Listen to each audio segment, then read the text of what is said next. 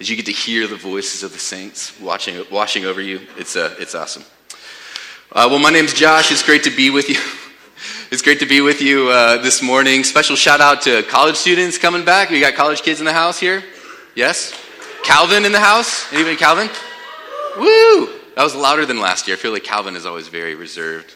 Cornerstone Youth Camp College. Yeah, there it is.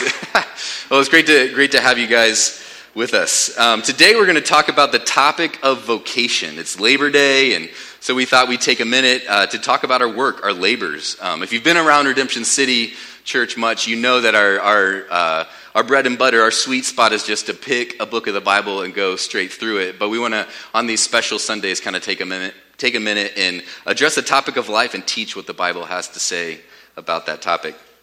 Uh, to begin uh, our, our, time, I want to invite Reese up to uh, share a little bit about his, uh, his vocation, his work, and his labors. I grab that one. Try that one.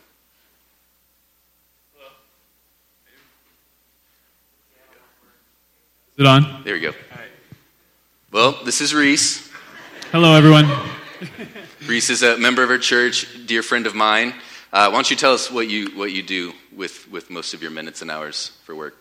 I am a wedding photographer. Um, so last night or this morning, I actually just got back at 1.30 from Traverse City. Um, so that's what, that's what I do a lot of my work in. Awesome. And uh, how, how do you see your vocation in relation to your work? So I had to I had to kind of look these two up if I'm being honest, the difference between work and vocation. But um, I think I come to the conclusion that my vocation is to serve couples, to serve families um, in a way in which I try to show God's common grace to them. A lot of people that I photograph are unbelievers, and so um, just trying to show them the love, the support, the friends, the family that they've been given. Um, that none of it is really earned. They didn't do anything to be born into those families. And so, if I can reflect that to them, uh, just hoping to kind of speak into what a gift life is, love is, marriage, um, family, and just again showing God's common grace. Uh, Tim Keller, in his book Every Good Endeavor, kind of talks about how we have too thin of a view of God's common grace. So I feel like that's one area I can speak into, especially in the, the secular workplace. Awesome. So, as you're serving couples uh, with all the potential drama around wedding, do you, do you have any examples of like what that service has looked like, or areas where you felt like God was stretching you as you tried to serve serve yeah. people? Yeah. So a lot of people ask me if I deal with a lot of bridezillas. Um, fortunately, I don't. Um, my couples are, are typically very sweet, and I'm thankful for that. That's God's grace towards me. Um, but yeah, I think there are times where you get people on wedding days that are really anxious and stirred up and just trying to step into those places and remain as calm and, and confident as possible and just encouraging people um, through through the wedding day i think is is really cool. And then you know i've had some instances where after the wedding day people ask for a ton of extra stuff and it's a lot of extra work for me but um, just having to kind of like swallow my pride and say you know does this matter in light of eternity and what what picture can I give them if I just do it and serve them? Um, I have three kids, a fourth on the way, and so my time is sometimes limited. but you know, I try my best to really serve these couples as well as I can. Um, sometimes that's hard, if I'm being honest, and that's that that stretches me for sure. Um, but I look to our King um, you know, you have God incarnate in Jesus, and so he comes down and he says, I did not come to be served, but to serve and to give my life as a ransom for many. So that's a verse that's kind of like always coming into my mind as I think about, um, you know, being in a service industry. So good. Thanks, Reese. Yep. Thanks, Josh. Put your hands together for Reese.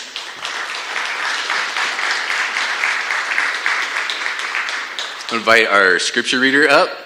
Miss Kate Termato. Thanks, Kate. Well, I spent a little time uh, at Calvin this week at the church college fair. It had me thinking back through my college years the good, the bad, and the ugly. Um, and if you're starting your sophomore year, I don't want to scare you, but it, it, it reminded me that my sophomore year of college was probably one of the darkest times of my life. Uh, I was deep into my plan that I had decided on as a child that I wanted to be a, a, a surgeon, a doctor. So I was all in on the whole pre med thing. And my fall semester was great in that sense. Like I was at a deep flow state. I had my favorite spot in Brill Science Library, deep into OChem, just reached this like meditative state of, uh, of, of studying. And at the end of the semester, I had secured a research position for the next summer. I got accepted into this like medical fraternity thing and had straight A's. And I thought, yes, I think it's happening. I think it's actually, I, I might actually make it to be a doctor. Uh, but then something happened over Christmas break where I just started to feel kind of how hollow it all uh, seemed to me. Like, like something was missing. I had been cranking towards this goal, but felt like my relationships and just everything, like something was, something was not right. But at that time, so I started exploring, but at that time I, I was following Jesus, but I, I just was, was not very well formed in how I understood reality and how all the aspects of being a human fit into this, this life with God that we're called into in the gospel. And I was into a college ministry that was really, really big on evangelism, and, and somehow I, I kind of absorbed the, this concept that the reason I was on the earth was to tell people about Jesus. Like the, the, the actual moments when I was sharing the gospel, like that was what it was all about. Uh, I'm not necessarily saying that's what I was taught, but somehow like I had absorbed that. Uh, and guys, I just like collapsed under the, these like con- conflicting ideas. Like I needed to sleep and eat and study OChem for four or five hours a day, uh, but I wasn't doing what I was here for. Like, for that matter, how do, I, how do I brush my teeth or eat dinner with people that already know Jesus? And I just crumpled under, under, under these conflicting ideas. Like, how, how could I justify spending hours at the library if there's people I should be sharing the gospel with? And uh, I just kind of got stuck in that and fell into a deep pit and just like quit. It was like a, a tale of two semesters my sophomore year, where I think I like barely eked out a 3.0 and uh, just withdrew from like everything, like bare minimum. It was it was not pretty. And as I look back on that time of my life, uh, a lot of that uh, confusion and just depression was because I did not have a biblical understanding of vocation. There's a lot of ways to think about vocation, a lot of really good books out there. But I think the, the questioners or the questions underneath the entire discussion of vocation is, is why are we here? Why, why did God create us and put us on the earth? What am I supposed to do with the actual minutes and hours of my life on the earth? What am I called to be and do as, in general as an image bearer of God, uh, as a human generally, and then specifically as Josh? Because that's what, that's what we're going to look at today. Uh, to start, let's define our terms. Vocation comes from the, the Latin word vocatio, which means calling, which shows us something really important right from the get go, is that it, it's something that, that comes to us from outside of us. It's an external thing, an external factor. Uh, and, and then a, a helpful way to think about it is whatever you do to produce good in the world which, if you're listening, is clearly much bigger than just your job or your career, uh, which is kind of what we would do for a paycheck. And then work, distinct from a job or a career, is, is what you do with the actual minutes and hours of your time here on earth. So maybe it's being uh, paid in a job of being a doctor or a teacher or communications director or bathroom remodeler. Or maybe your work is, is unpaid, like being a mom or caring for an elderly parent. Maybe your work is sitting quietly in a nursing home, praying for people and listening carefully to God so that when people come to visit you, you have an edifying word to, to build them up with. The two things we're going to look at today is a, is a biblical theology of vocation and work, uh, at least a very survey level uh, one, and then we're going to look at a practical tool for how you can explore and embrace your vocation, whether you're already deep into it, uh, how to have renewed clarity with that, or if you're starting out or feeling like you're in a place where you need some change, um, how you can uh, grow in clarity with that. And the main idea I, I want us to see in, in, God's story of redemption is that his story of, or as we walk through the biblical theology, is his, his story of redemption moves forward through your vocation in the world of work. The story of redemption, both in our own souls and in the world at large, moves through real, ordinary Jesus followers embracing their vocation, the God given reason why you are on the earth. That's not to uh, belittle or minimize church world or what we do here. I mean, obviously, I love the church and I'm giving my life to serving the church. But I think we'll see as we walk through God's story of redemption where so much of the action happens. So let's dive in. Starting on page one of your Bibles, verse 1 of your Bibles. The first thing we see when we open up God's Word is In the beginning, God created the heavens and the earth. So, the first thing we see about God is that He is the creator and He works. He's the source of everything, and that He brought everything about through working. In six days, He works, as we heard Kate read, and then we get a seventh day of rest which we talked about back in July, this idea of Sabbath, and the six in one rhythm is so profound. It's woven into the fabric of the universe where we, we work and we rest. And the ratio is so important. What does the ratio tell us about God's posture towards us as humans in relation to our work? Next, we see God create humans. Chapter 1, verse 26, where it says, then God said, Let us make man in our image, after our likeness, and let them have dominion over the fish of the sea, over the birds of the heavens, over the livestock, and over all the earth, and over every creeping thing that creeps on the earth. So God created man in his own image. In the image of God, he created them. Male and female, he created them. So God creates humanity in his image and does what? Gives them work to do. He gives them dominion. He gives them responsibility over his creation, which makes sense. If we are made in the image of God, we are his image bearers, then we would also work like the God we were made in the image of. We would work by creating things out of his creation to shape and order and cultivate his creation. And then God fleshes out our vocation even further in what is often called the creation mandate in verse 28. And God blessed them, and God said to them, Be fruitful and multiply, fill the earth and subdue it, and have dominion over the fish of the sea, over the birds of the heavens, and over every living thing that moves on the earth. So we have a mandate to be fruitful and multiply, to cultivate the earth, subdue the earth, uh, and, and, reign over it as God's uh, representatives. God could have created the earth fully cultivated, full with, with cities and tons of people and tools and infrastructure and all that stuff. But instead, God created a lush garden, rich with incredible natural resources. And then he just put two little image bearers in there and said, Get to work. Be fruitful and multiply. I just want to affirm you as your pastor. This church is very good at doing at fulfilling that command. You guys are a fruitful bunch. So many babies. Uh, but that is work. That is us participating in our calling as humans.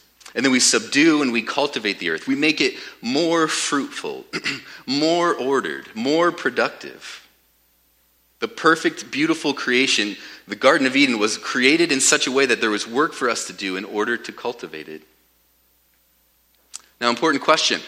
In the story of Scripture, are we before or after the fall? Before or after sin is introduced into the world? Before. Our work, our vocation, the creation mandate is God's good, perfect design. We were created to work and cultivate and innovate and order God's creation according to his, to his personality, to his character, with kindness and gentleness. Work is not a result of sin. Part of the curse of sin is that brokenness comes into the world, and, and after the fall, work becomes toil. There's chaos and conflict. It becomes harder. We eat by the sweat of our brow, and then our hearts get twisted. So instead of seeing work flowing out of our identity as image bearers of God, as God's creatures and beloved children, you know, we now are tempted to build Tower of Babels that uh, show how great we are. We are tempted to, to hoard uh, resources and stockpile things to make ourselves feel safe through our work. But work in and of itself is God's design. It's good and foundational to how God created you to live as a human. Now, as the story of redemption continues throughout the Old Testament, we see two very interesting things develop side by side. On the one hand, we have the development of the temple, this holy place, the Holy of Holies, where God's presence dwells on the earth, where priests lead God's people in worshiping and proclaiming and rehearsing the truth of who God is, what He's doing, and how we can participate in the story of redemption. The temp- temple is central to the life of God's people throughout the Old Testament, much in the same way the church is central to the life of God's people in the New Testament, in our day and age. Not necessarily like this building specifically, but the, the gathered, worshiping, fellowshipping body of uh, a body of Christ in a time and place. But the interesting thing is that when you look at Scripture, at the story of Scripture, is that while the temple is, in some sense, the center of the redemption story all throughout the Old Testament, like the churches today, the action of the redemption story is almost never centered on the temple. It's not the world of priests and pastors. It's the normal environments of normal people where they work and live and engage with the world. So let's do, let's do a drive-by of just some of the stories from the Old Testament, of, of kind of the, how the story moves through particular characters in their lives. First, pick a place to start. I had to cut a lot out. Uh, Joseph, sold into slavery to Egypt, a pagan land. And then he works really hard and he moves up in Potiphar's house to, to manage the entire estate.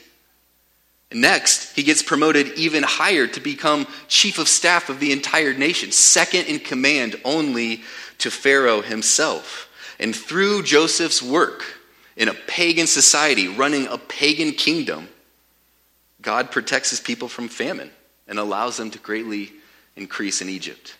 Moses spends 40 years in the desert tending sheep. Just a dude with a record, punching the clock, doing menial tasks, caring for dumb animals for decades. And then he sees a burning bush and is used by God to liberate his people from slavery.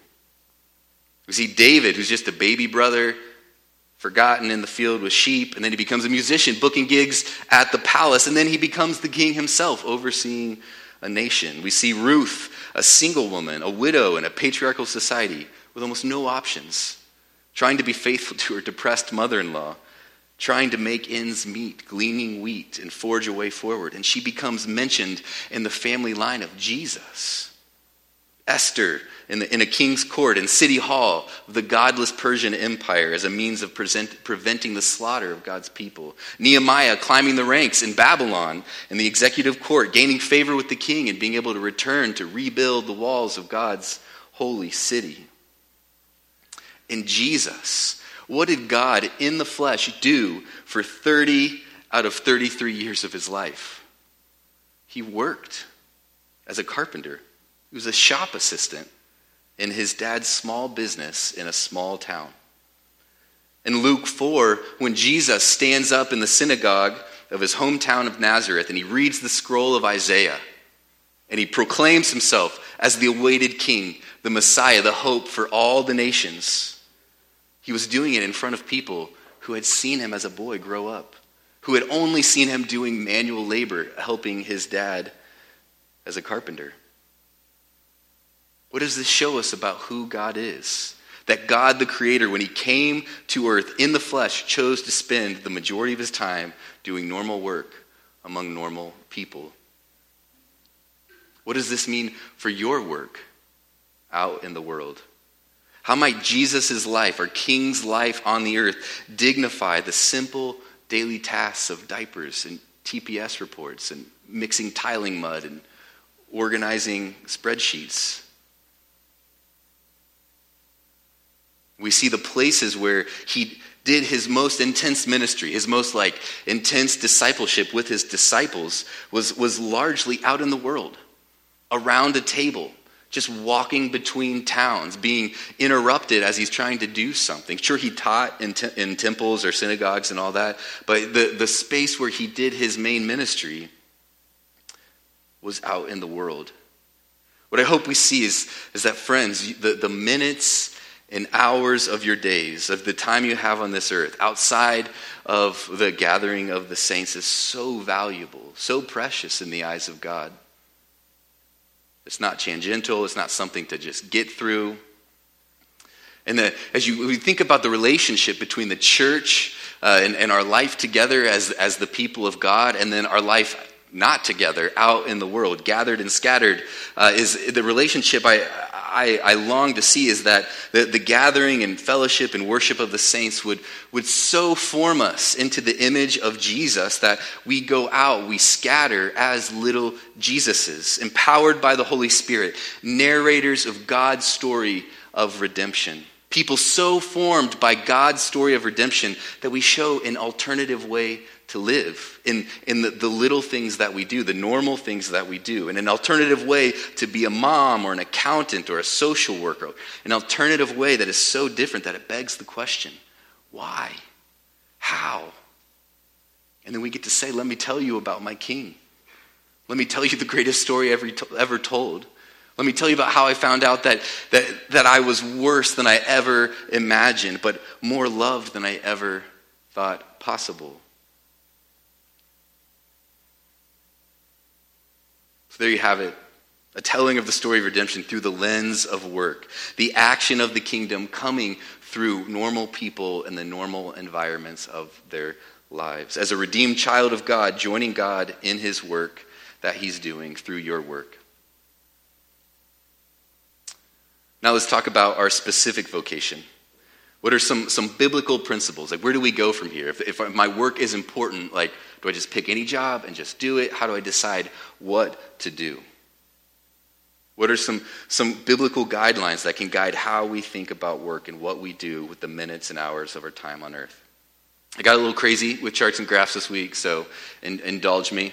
But I, am creating what, I, what, what I'm calling a vocation, vocational pyramid, sort of a graphic that moves us from, from God and the truth of Scripture and gives us some rails on, on as we narrow down uh, and get closer to clarity around what our specific vocation might be.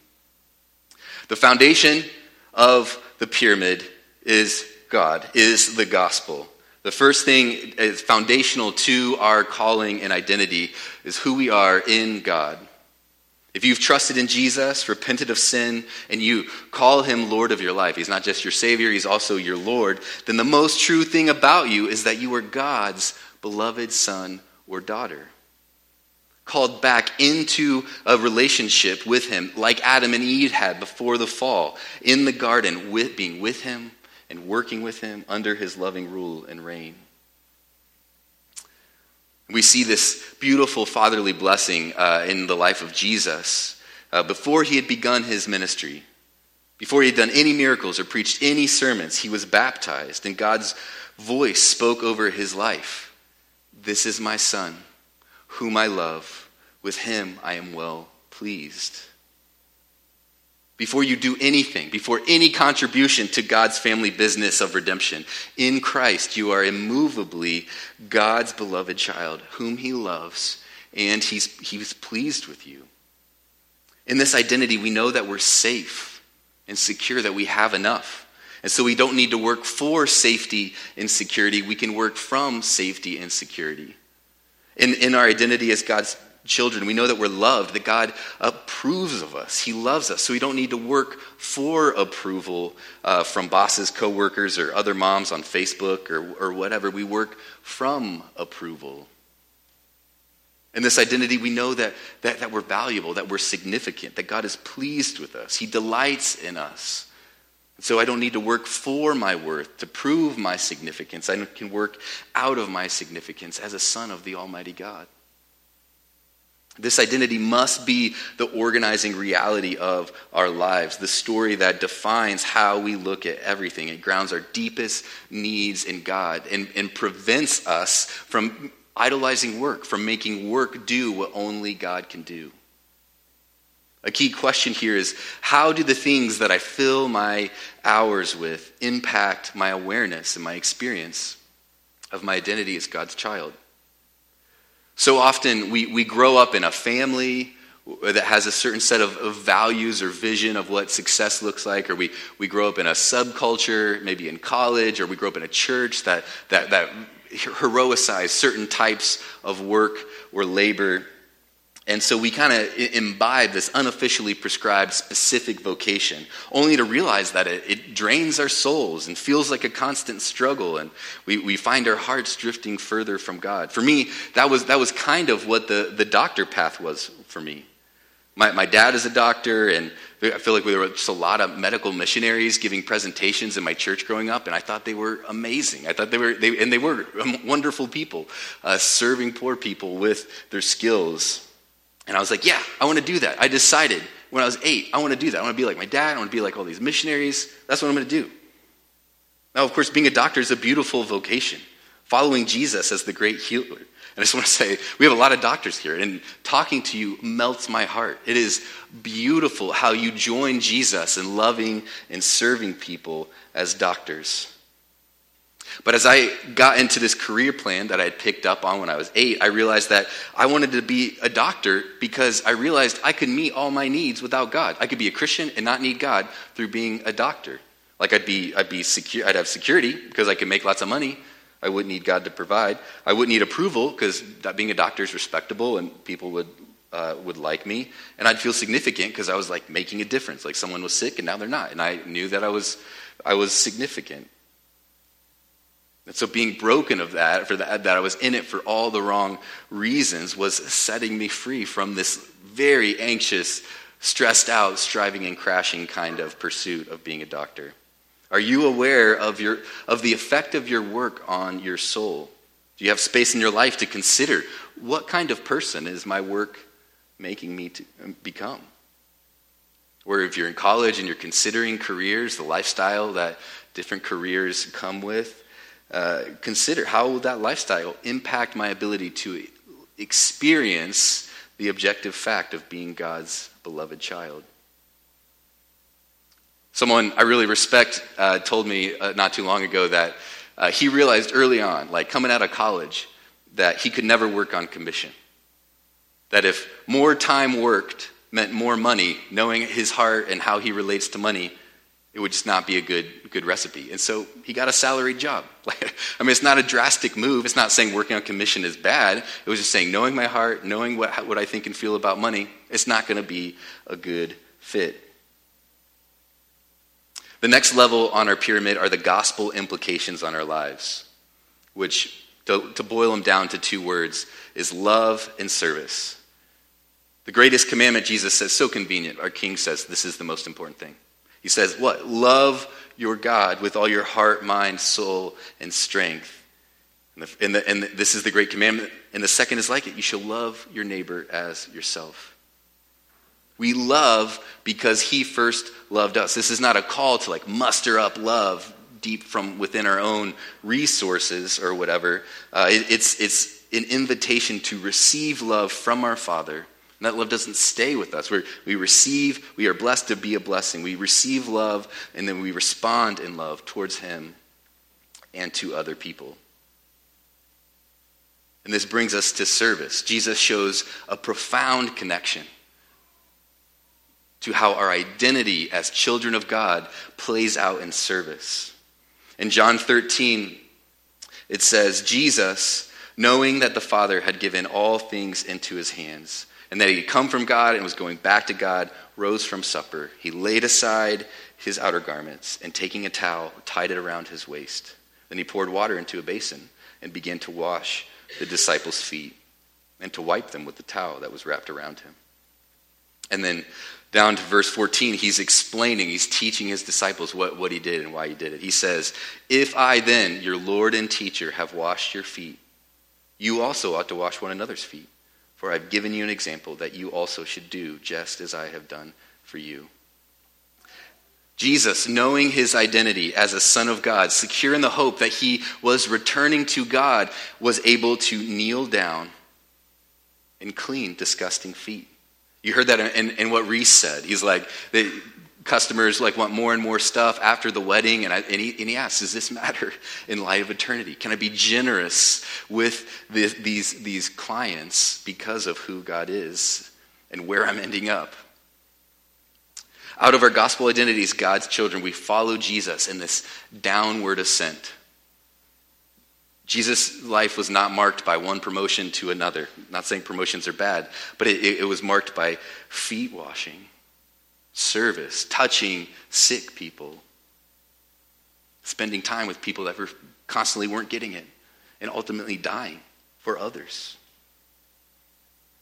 So, how is my work, the things that I do with my minutes and hours of time on the earth, cultivating a heart of love for God and others, and creating opportunities to serve other people the way Jesus did? This could mean a, a serious move. Maybe some here are grappling about needing to make a, a, a serious change. I'm thinking of the Liddells, uh, some missionaries we sponsor in Peru. They left the comfort of the U.S., being able to play on our soccer team and raise kids by their grandparents, to, to care for orphans, to love and serve orphans in Peru. This might look like taking a demotion or less money so you have more time to, to tutor middle schoolers who just don't have anyone speaking a better word over their life. But it also might not mean a change seeing your current work through the lens of your identity as a child of God and the call to love and serve people around you like Jesus. I read about a mom of five kids who was just so burdened, living in this angst because she felt so limited to the degree that, that she could go and be with poor people and serve poor people. She looked at how Jesus lived and the call of Scripture to stay near to the poor, and she just couldn't figure out how to do it. She couldn't figure out how to spend time in a soup kitchen because she had five hungry mouths in her own kitchen. And she, there's a single guy in her church that lived very simply and worked among the poor with all his life. And she's like, that, that is what I, I wish I could do. That's what, that's what Jesus would do. But then she realized what motherhood could be. When Jesus says, I was hungry and you gave me food. I was thirsty and you gave me a drink. I was naked and you clothed me. I was sick and you cared for me. Like that is motherhood. So maybe nothing in how you spend the minutes and hours of your time on earth has to change. Instead, it can just be done prayerfully, serving the people around you like you're serving Jesus. From this foundational identity, we can begin considering actual jobs or activities. Like it doesn't have to be paid to be our vocation. Frederick Buechner says, uh, Our calling, our vocation is where our deep gladness in the world great need meet, uh, and, and something that we're able to gladly meet the need. A helpful framework for exploring uh, work is considering a, a, Venn diagram I got excited about and made. I don't know if that shows up. Uh, but it's where our joy, the world's need, and our competence all overlap. Uh, so let's talk through these. These, these go back to our pyramid. Uh, starting with joy. Years ago, I was in a small, I was in a house church small group gathering thing. We are on a circle, and one of the women's uh, like three year old daughter comes into the middle of the circle. We were kind of like done or not started yet, and she's playing with toys on the coffee table in the circle of all of us. And the mom says, "Hey guys, watch this, watch this." And then she starts like dropping a beat, like boom, boom, boom, boom. And this girl, without looking up at all, just keep playing with her toys, just starts grooving just just grooving, just feeling the beat. And the mom is like, "Look at that guy, she can't not dance." When the girl hears the beat, she's got to move. And for, it was just a sweet moment, uh, you know, like the, the family of God together. But for whatever reason, that phrase, "she can't not dance," stuck in my head. It just embedded itself in my brain. And I think it's because while it might not be correct English, we all have our can't nots. There are all things that we can't not do. It might not be dancing, clearly not for me.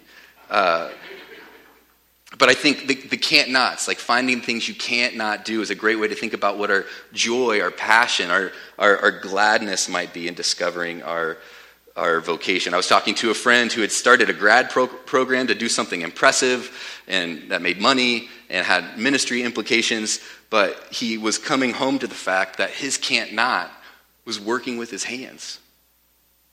And he's good at it.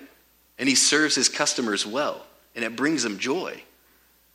That's beautiful. you know? And uh, i think i mean i think working with your hands is super cool but maybe in the eyes of the world like a master's degree in something you know more white collar is more impressive. But uh, understanding our joy and just being secure in who we are and not needing the world's stamp of approval to do what we, we delight to do. And, we, and then we consider how our can't not this joyful thing could be used to meet a need in the world the need aspect of discovering our, our vocation, uh, if we go back to our pyramid, is getting more narrow. It's like putting limits in, it's dialing it in. Because there might be a lot of things that we in, in, enjoy. Like, I, I love playing the guitar. I'd love to be a rock star, but like, that's just, it, there's not a huge need for that right now. Um, and I'm not, not super competent, but I'm getting ahead of myself. I've done ministry with college, college kids, some, and uh, hopefully the, this doesn't offend you, but I, I talk to guys like, wait, what are you about? What do you love? He's like, I love video games. I think I need to be a video game developer. Uh, maybe, maybe, you know, in, the, in God's economy, maybe. We, we need some gospel centered video game uh, developers. But the question would be, what need is that meeting in the world? How are you serving people with that? Another question in this realm of need are like, what are the problems in the world that you just like can't forget? That you can't move past, the things that are just not right, and you just like feel drawn to them. And how can, uh, how can your joy meet that need? The thing you love to do meet that need. Next in the pyramid is competence. This puts another layer of limits on it. I would love to be a rock star, but it's probably not going to happen. Uh, this is such a powerful gospel application, like on the ground, kind of thing because it is impossible to discover our vocation without being willing to ask honest questions about what we're really good at. What are we gifted to do? And the application of the gospel is that God will humble us on the journey to discovering our vocation. We'll see, we'll see more and more specifically what we're good at and how small that list is, if you're like me. And, and then the list of what I can't do, that I'm not that good at, will get bigger and bigger. It takes a deep embrace of my identity as a beloved child of God to say, there are things I'm not competent in. I cannot do that. Not because I'm an incompetent person, but because I have competencies elsewhere and I don't have to try to fake it. It's so freeing to come home to the fact that we're just not good at some things, to put off external pressures and expectations that we may have accrued from different cultural influences in our lives. Oh, sure, there's, there's parts of every job that we don't like or that, are, that stretch us or require us to learn and develop or whatever. But does that part of our job need to be 50, 60, 80% of our work? Or are there jobs or positions that would allow 80% of our time to be spent in the can't nots, in our competencies? Even if that were to mean less money or a demotion or a change.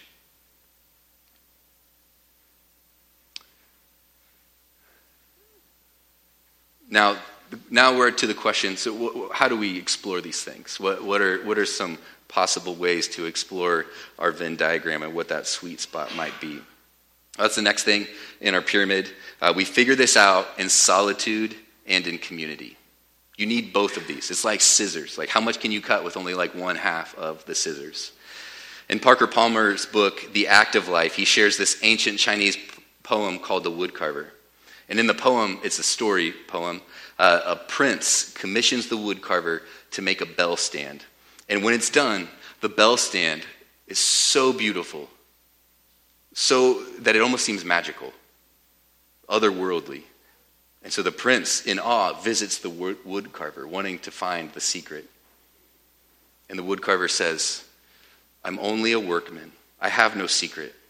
There is only this when I began to think about the work you commanded, I guarded my spirit, did not expend it on trifles that were not the point. I fasted in order to set my heart at rest. After three days of fasting, I'd forgotten praise or criticism. After seven days, all that might distract me from the work had vanished.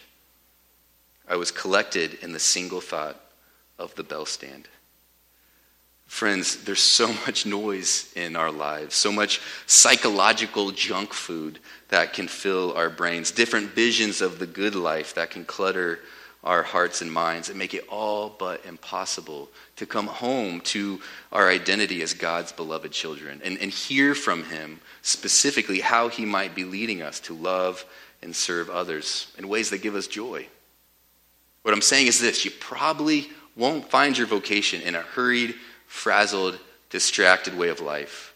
Slow time in God's Word, in the quiet, letting a story shape your mind, cutting out distractions like news and social media that give you these competing narratives and muddy the water. I mean, like every time, this is a little bit embarrassing. Every time I read the news, I want to go buy a farm and like form a commune or whatever. Like I'm not proud of it, but I will never buy a farm. Like I'm not called to be a farmer. I know that or whatever. But news makes me scared, and I want to go produce my own food. Uh, it distracts me from what God has put right in front of me. And alongside the, the solitude is meaningful community. Too much of either of these, uh, or one without the other, is going to lead to really wonky stuff. If we just are all alone, just thinking about whatever seems right to us, weird stuff happens. We need brothers and sisters who know us, know our story, know our strengths, know our weaknesses, and have loving, courageous conversations with you. Like, hey, I see your face light up when you talk about this thing or when you do this thing. You seem so gifted in this. What does it look like to pursue that? What does it look like to make those gifts a bigger part of your minutes and hours on the earth? And out of solitude and deep community, this didn't fit in the pyramid, just go try stuff. Like in the abundance of God's world and his care for your life as a beloved child, like just try things. Start businesses, take other jobs, try switch industries. Like I mean, you know, pay your bills. Don't like neglect don't let your kids go hungry or whatever. But like we rarely discover our vocation like sitting still. I had to cut out so many stories from this sermon because I've had a ton of weird jobs. Uh, and, and, a lot of them were ones that I was terrible at or were just terrible fits. that I was like super depressed. But they, they helped me narrow it down. They helped me come home to my strengths and weaknesses, my, my can't nots, and just the type of needs in the world that I just that I, am just drawn to, that I just I, I love to meet. And just to set our expectations appropriately, the, the old wise men that I pester into mentoring me say that uh, your, your 50s and 60s are probably going to be the most fruitful, joyful years of your work when you have enough experience and humility to focus your work and hit that convergence where all of those meet. The time horizon for the vocational journey is decades, with many different pit stops and attempts. Hear the grace in that. Hear the abundance of being a part of, the, of God's family where there's no lack. In Jesus, we're, we're called out of darkness, out of the futility of thinking our work must satisfy us and make us feel lovable and valuable and safe. And in Jesus, all the pain, all the destruction that we have experienced and that we inflict on others as we try to make work do the things that only God can do has been washed away on the cross.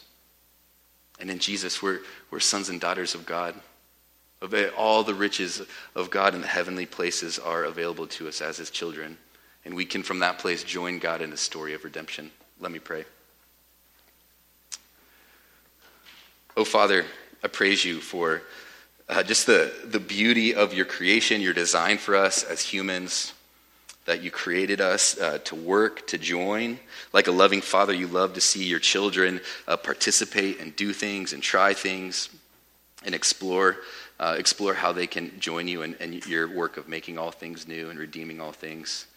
Father, I pray that we'd be a church that uh, just feels the freedom to explore this topic of vocation, secure in our gospel identity. I pray that it would be uh, just a, a, joy to walk together as brothers and sisters, helping each other come home to our giftings uh, and, and our can't nots. And, and we, we would see through our, our meager efforts you, you blessing them to meet needs in the world. Father, I pray against any uh, sense of shame or condemnation, any fear of getting it wrong, that this would just feel like a loving Father inviting, inviting us to come play, to come join the family business. Thank you for Jesus. In his name, amen.